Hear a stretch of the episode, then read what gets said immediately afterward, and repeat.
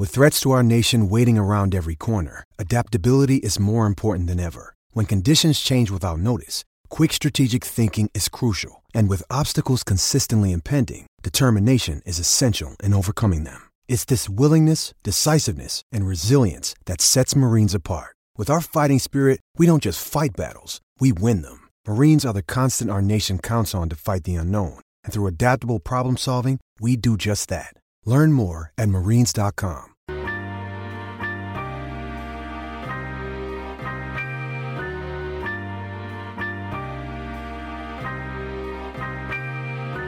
What is going on, everyone? Welcome into another edition of the Hangout in the Holy Land, the official podcast of landgrantholyland.com. My name is Colton Denning, and I am your host, coming to you on Thursday, January 17, 2019. And as always, I am joined by my friend and co-host, Patrick Mayhorn.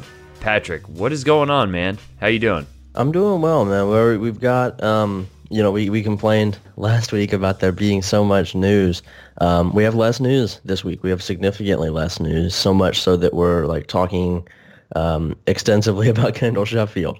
Um, but I, I'm really, I'm not too upset about it. I think it's, uh, I think it's good to get a little bit of a break. The basketball team is, um, you know, after being such a wonderful retrieve, dur- reprieve during the football season, the basketball team is uh, causing me some pain right now. But um, I'm doing well. I'm, I'm happy to get back on the podcast, talk about some Buckeye news, talk about the basketball team. I think it'll be a good episode. How's the weather out in Ohio right now? Because Not I know good. I know that there's supposed to be a snowstorm for that whole portion of the country out in the Bay. It is it's been raining for like the last three days, which has been terrible. But after all the fires in the summer, this is pretty good for next summer. I also experienced my first earthquake out here yesterday at four in the morning. That was a very scary experience for somebody that just dreads the thought of being on one of the bridges during an earthquake. So that was fun. But the the weather here sucks, man. I, I am ready for spring and summer. Yeah, it's. Um, I think it's currently snowing. My window is closed, so I can't see. But um, it's been snowing pretty much all week, um, and it's like it's not too cold. Um, it's like in the 30s, but it's still snowing, which means it's like the really wet, um, much more slippery snow, which is kind of tough to drive on. It's it's not pleasant.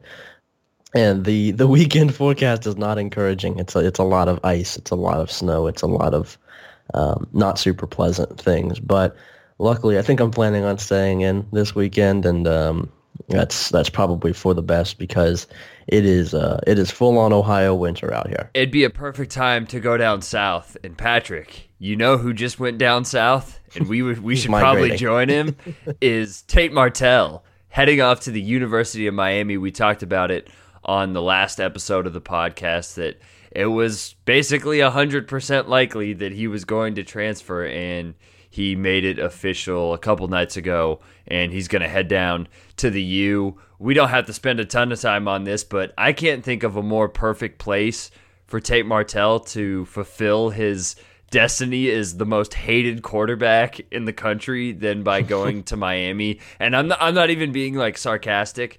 I am super here for this. I am so excited. He's going to have to sit out a year probably. I don't see how he could get a hardship waiver, but Tate Martell, Miami quarterback, I'm here for it and I hope I wish nothing but the best for Tate Martell and I am excited to watch him play down there in a couple years. My um my take on Miami that might not actually be super popular in Ohio State circles is that um, I think college football is better when Miami is good. I know that that's like a cliche thing to say about any blue blood program that's been down, um, but what was it two years ago when they were awesome? They went like eleven and zero to start the season and then lost to Pitt. Um, I think that was great. I, I think that when Miami is good, I think when Miami and Notre Dame are both good and they're playing each other in the game, and you know you, you've got that stadium rocking, you've got the the program with the swagger. I think that that is the I, I think that's the pinnacle of Miami football, and I think it really adds a lot to to college football when they're good.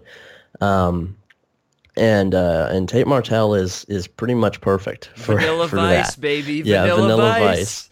He's like, I, I think both in style and in just the way that he talks and carries himself. He is a Miami quarterback. He is like, you know, all of their best quarterbacks have been that kind of guy, the very cocky, you know, like playmaker who's not necessarily the most purely like mechanically sound quarterback in the world, but just a guy who's going to do weird shit and still score touchdowns and celebrate. And I, I, I think that you know, at, at Ohio State, he probably would have been a pretty good starter. He he would have been replacement level. He would have been slightly above replacement level. They would have won ten games. I, I think at Miami, where the the expectations are a little bit lower, the um, the scheme is a little bit different, and um, the fan base is much more willing to accept the uh, the flaws of a quarterback like that. I, I, think he'll thrive. I think that's a great place for him. I, I think that you know I, I really can't find a better program for Tate Martell to fit in, and I know he's got a couple other of his uh, Bishop Gorman friends there now. I think Brevin Jordan and uh, Bubba Bolden are both there, if I remember correctly. Um, so yeah, good for him. I, I, think that you know, good for Manny Diaz too. I like Manny Diaz a lot. I think that he's going to do a good job there and getting Tate Martell presumably in 2020 and presumably winning that battle. I, I think there will be um, some some talk about him possibly not winning that battle because they got some other good quarterbacks there too. But um, yeah, good good for Tate, good for Miami. I, I, have no issue with it. I, I hope he does well there. I will say I don't know if I would lump Ken Dorsey into the cocky playmaker. Oh, category. Ken Dorsey was the ultimate. I, I, I don't know. Very I don't cool. know if Ken Dorsey was out here making dudes miss on option reads, but yeah, I, I think that it's it's a very good fit for Tate Martell and probably offensively with with what they're going to do moving forward. It's good for him as it pertains to Ohio State we kind of covered that on the last episode. Matt Baldwin is going to be that backup now to Justin Fields. You're you're going to hear a lot from certain sections of the Ohio State fan base and Ohio State media that it's going to be a competition. Matt Baldwin's going to fight his ass off. I, I, think that there's absolutely a place for him in the next couple of years. Uh, Justin, this is Justin Fields' job, and it's good to have that depth and Ohio State needs to find somebody else, like we said last episode, whether that is through uh, somebody in this 2019 class when the old national signing day comes up, a transfer which seems less and less likely, but you never know, or or something else.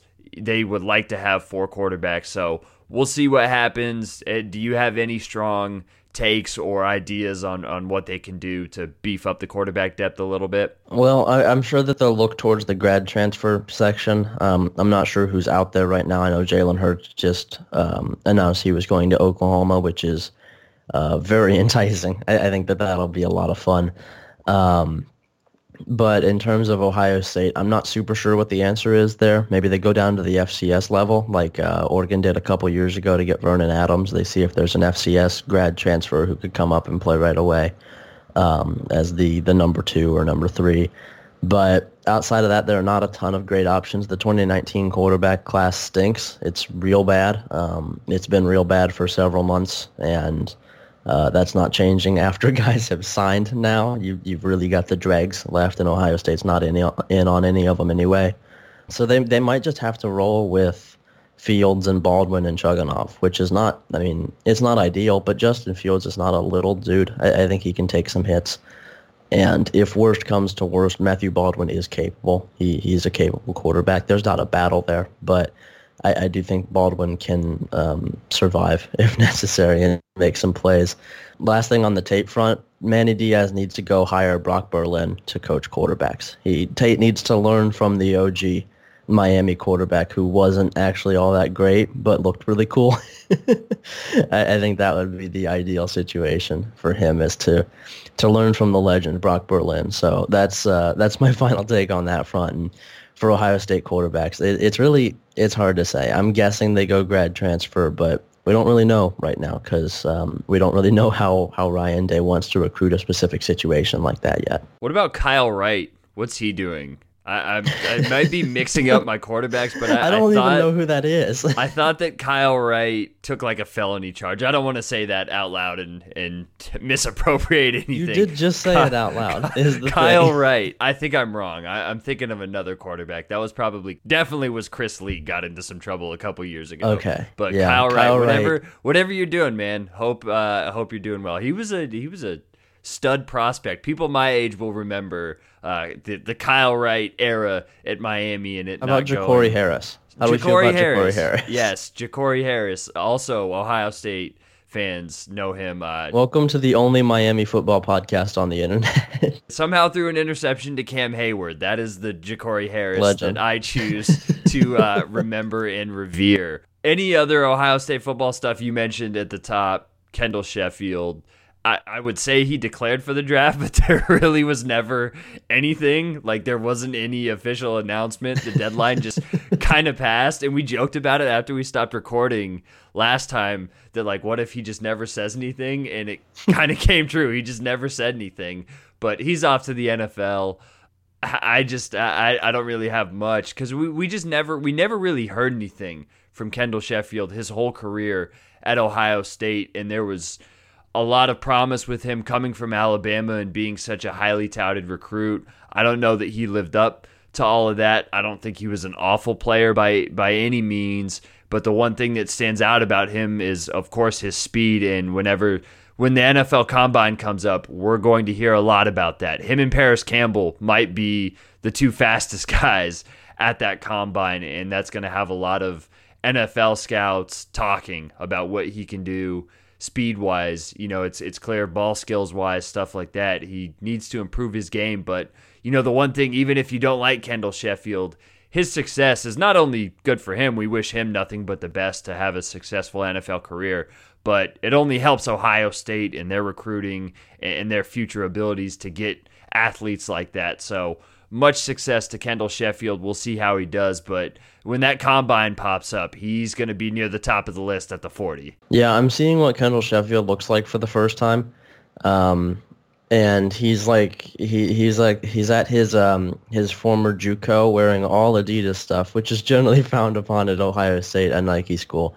Um, so I'm guessing he is in fact um, yeah, kind of a kind of a weird career he had at Ohio State. Never really caught on. Um, he was okay. I mean, he I I don't I don't think I have any strong opinions at all on Kendall Sheffield either way. He wasn't great by any means. He wasn't terrible. Um, like you said, he's really fast. That's the thing that we've heard for two years now is that he's really fast. Um, he's almost certainly going to go to the combine and show that he's really fast if he gets an invite, which I assume he will. I mean, it, it seems like he is a, a fourth round kind of guy right now, and I, I assume he'll get an invite and get to show off that speed and maybe make himself some extra money there. Um, so good for him. Go go get the money. Um, I think that he, um, you know, he like any college football player willing to play football, anybody willing to play football at such a high level deserves to get paid for it. So um, I hope he go. I hope he goes and gets his money. I hope he goes and shows off the speed and gets um, the you know some cornerbacks coach, some head coach who thinks they can fix him to to draft him in the third or second round. So best of luck to Kendall Sheffield on that. I, I don't think it'll hurt Ohio State too much at all. We are one step closer to the Jeff Okudah, Shaun Wade starting cornerback combo. It, Lord, Lord bless. 2019 is off to a fantastic start. Any other football stuff we want to touch on? Like we said, it's it's finally started to slow down a little bit. Um, I think that's about it with all the declarations done. There's not a ton going on right now. Um, there's still a bunch of dudes ent- entering the transfer portal, which I, I don't know. I don't know if you've seen this at all, but it seems like college football internet at large, not necessarily writers internet, but college football internet, like just the fans, seem to be obsessed with the idea of a transfer portal right? Like something about the wording is just it's it's hysterical to them, and I I don't know if I don't know if you've seen this. I hate it. I think it's really dumb how people are all like, "Oh, he's entering the portal." Like it was really funny the first time, and you made like a good Photoshop for it of uh of Tate Martell in the portal, but it's like everything I like every news story I see, the first reply is like, "What does this mysterious portal even look like?" And it's like, it's like, do we have to do this every single time someone transfers? I, I don't know. That's that's my last college football thing is that I'm sick of people talking about the transfer portal so much. I think it's because portal is such a rarely used word, and I, I like the word portal. Like, and if you've ever word, played the, yeah. the video game Portal, great game, game, yeah. very hard game. But yeah, I'm with you. There, there's always certain things that I think college football internet kind of beats into the ground, and you just got to kind of get away from it, especially when it comes to the off season. Like, there's literally nothing else to talk about, so you just have shit like that where people are just nonstop talking about the transfer portal and you have articles is like I talked to an SID and we went to the transfer portal for a day and saw what happened. awesome, thanks. It's a spreadsheet. it just looks like a spreadsheet. That's off-season stuff when there's no, you know, the recruiting is in a dead period. There's no real other news. That's like how all, all the takes about Jalen Hurts after yesterday, whether it was positive or negative, I did not want to see because it's just it's January. There's only so much you can discuss and talk about it. You know, I want to talk about Chris Chugunov. That's what I want to do here on this podcast, but we're not going to do that. we're not going to shove 40 minutes of Chris Chugunov talk down your throats. We're we're better than that. So yeah, we're not going to do much more transfer stuff unless Coming something next big week, 40 minutes of Chris Chugunov talk. unless something big pops up. But that that's pretty much it for football. And now I I don't even know how we transition to talk about the basketball team, but they have a big game coming up tomorrow against Maryland, 6:30 p.m. on either Fox or Fox Sports 1 on a 3-game losing streak. They sit at 12 and 4 right now, and I haven't watched enough of them in this streak is I, I wouldn't say I should have because I'm glad I haven't really watched any of these games other than just perusing through them. But this seems like a very big game for them to need to get off the schneid and be able to get a win. And I know you've written in depth about some of the issues and problems. What are you most looking for from them against Maryland? Well, the you know the main issue that they have been they've been having recently in, in all three of the losses, not as much against Michigan State. They were actually surprisingly good against Michigan State. Michigan State was just better. Um, but against Rutgers, against Iowa, they really struggled with turnovers. Their their defense was okay, but not great. They weren't forcing a ton of turnovers for themselves. Um, and they just they just don't look good. They they look sloppy. They look like they're not super in control. Caleb Wesson is starting games with two fouls like almost immediately. He's fouling twice and then not being able to play for the rest of the first half. And um, I, I think it was Bill Landis of the Athletic that wrote a really good piece about how the um, the senior leadership or the older guys on the team don't really feel like they're leading. Um, like C.J. Jackson and Andre Wesson and Keyshawn Woods talked about how they, they feel like they need to do a better job of leading, and that seems to be something that Chris Holtmann has alluded to and is aware of, seeing how he uh, he did not start C.J. Jackson against Iowa. He kept him on the bench to start the game, which I assume was to send a message. It certainly wasn't helpful from a uh, on a, you know an on the court perspective because C.J. Jackson is pretty easily the best point guard on the team. Um, but it, it seems like there are maybe not locker room issues, but maybe a lack of leadership on the team that are you know when things are things are not going great, they don't have anybody that they can rely on to to step up and keep the team going like they did last year with Jae'Sean Tate and Keita Bates Diop and you know even guys like Cam Williams and Andrew Dakich. Um, so I, I, think that the you know the main thing that I'm really looking for is to see if they can alleviate the the, the little things, the little problems, the you know having 21 turnover or Caleb Wesson immediately having two fouls or the point guards not getting to the hoop ever. I, I really don't remember the last time there was a layup in a Buckeye game that wasn't from Caleb Wesson or you know Kyle Young. It just it feels like they're they're making the game way harder than it needs to be and um, I think a lot of that is due to the fact that everyone is playing zone against them because they can't shoot threes.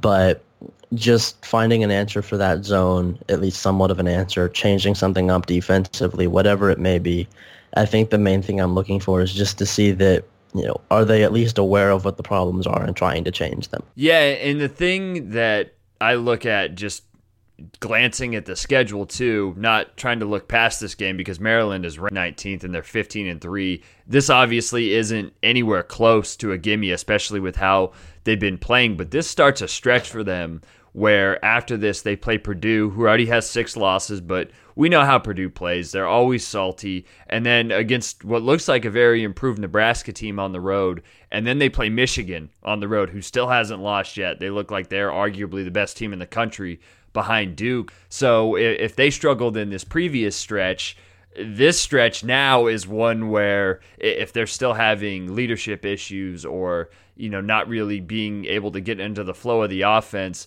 this is kind of a make or break point of the season and we went into the year with hey it looks like they're going to be good hopefully they can take a, another step forward and they did to start the season and now there's been a little bit of a step back and this is kind of gut check time for them i, I think and I, I don't know if it's panic time. Maybe if you want to put it that way, it can be. But this is a stretch where like they're they're gonna have to win a couple games. They're gonna have to gut it out and try to go three and one. And the the Michigan game is whatever. But uh, against a very good Maryland team at home, these are games that they need to win to show that they have taken another step forward and they're they're not going to just let a midseason lull completely derail their season because a bad loss to Maryland here and yeah, you can go into the Purdue game and that Nebraska game and lose both of those and go into Michigan and not have a shot and get your doors blown off and the season could be over. So to me this is the key stretch of the season and they have to find a way to bounce back and play more consistent basketball, especially on the offensive end.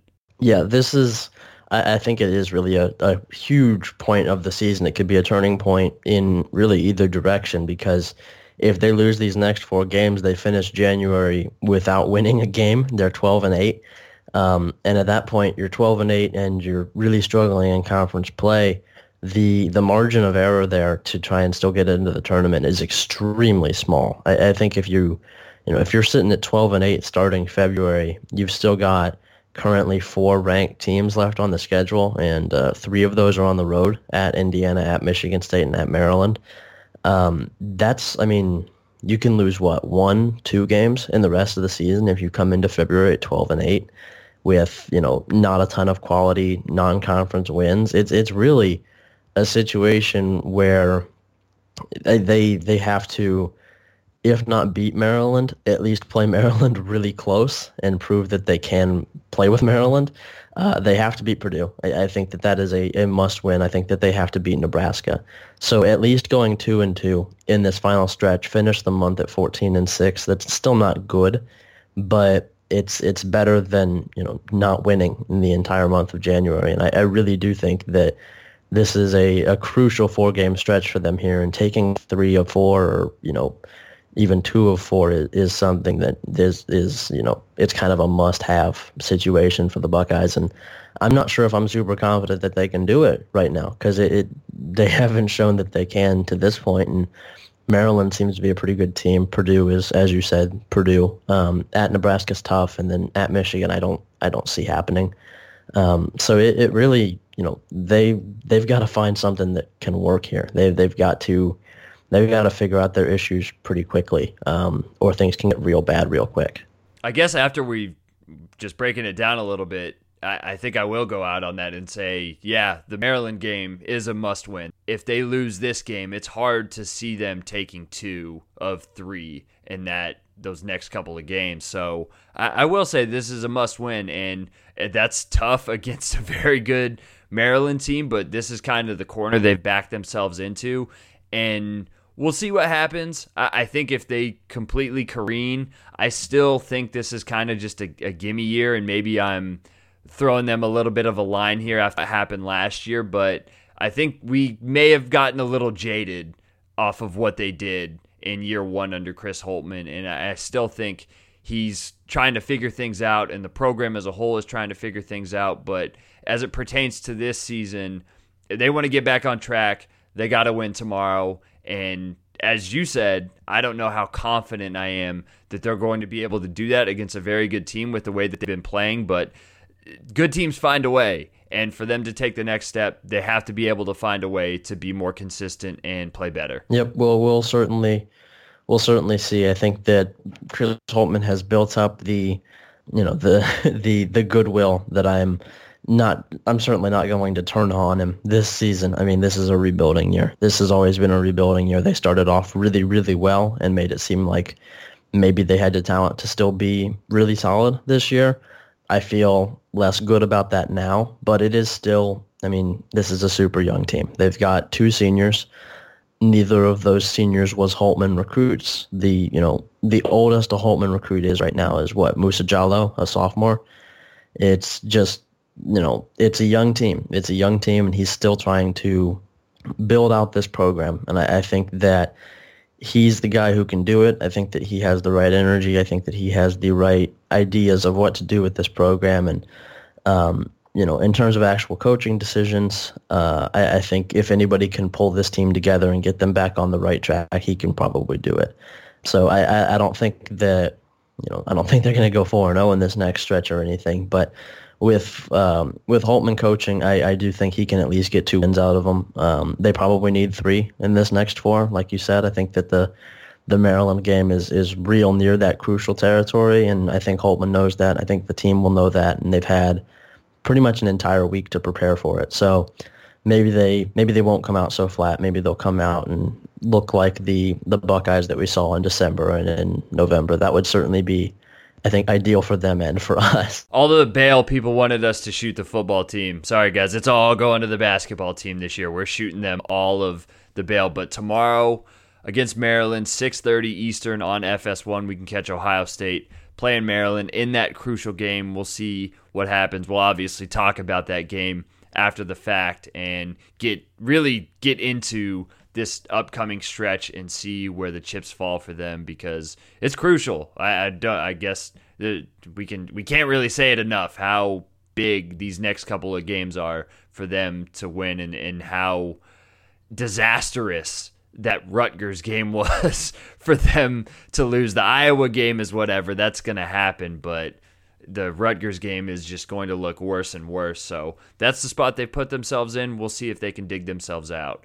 We have anything else? Not so much content related, kind of content related. Um, I think we're probably going to be doing mostly basketball talk for the next couple weeks as the basketball season is the main thing. There's not going to be a ton of football stuff. We'll probably do a final signing day show but I'm I'm guessing there will be a uh, a call for questions on the the podcast account here at some point. So people, if you have any questions, send them in. We will we will take those at, at any time to answer on the show. We are we are happy to do a question show. We're happy to answer questions. If you have any Buckeye related content to feed to us, we will take it. Absolutely. Send us a tweet at Holy Land Pod. You can also reach Patrick at Patrick underscore Mayhorn. I am at Dubsco, and we are at Land Grant 33 as a site. Also, go to landgrantholyland.com for all of our web based coverage and subscribe to the show on Apple Podcasts and go to soundcloud.com slash land grant landgrantholyland. Also, I'm, I'm going to plug myself here. Listen to my podcast, too, the Two Stripes podcast for anything college football related. It's good. It's back on the air. Just did an episode talking about Texas Tech. So check that out as well and leave me some feedback. Do you have anything you want to promote, Patrick? Not that is uh, officially out yet. There's going to be a video that I did coming out real soon. Um, I'm not pivoting to video full time, but I did make a video It's a mini You're pivoting to about, listicles yeah. full time. Yeah, I'm pivoting to lift to, to listicles. It's a mini documentary about Dontre Wilson. I, I like it a lot. Um, outside of that, I wrote a. Uh, a 12 reasons why Dontre Wilson is the baddest bitch to ever grace Ohio Stadium. uh, yeah, yeah. um, yeah, outside of that, I wrote a season wrap on the, the college football season that I thought was pretty good. Um, it, it, I um, I, I, quoted the Odyssey quite a bit and kind of used the Odyssey as a guide to write it. Um, but it's good. It's not uh, bad. You would think it is from my description of it. people people should go read it.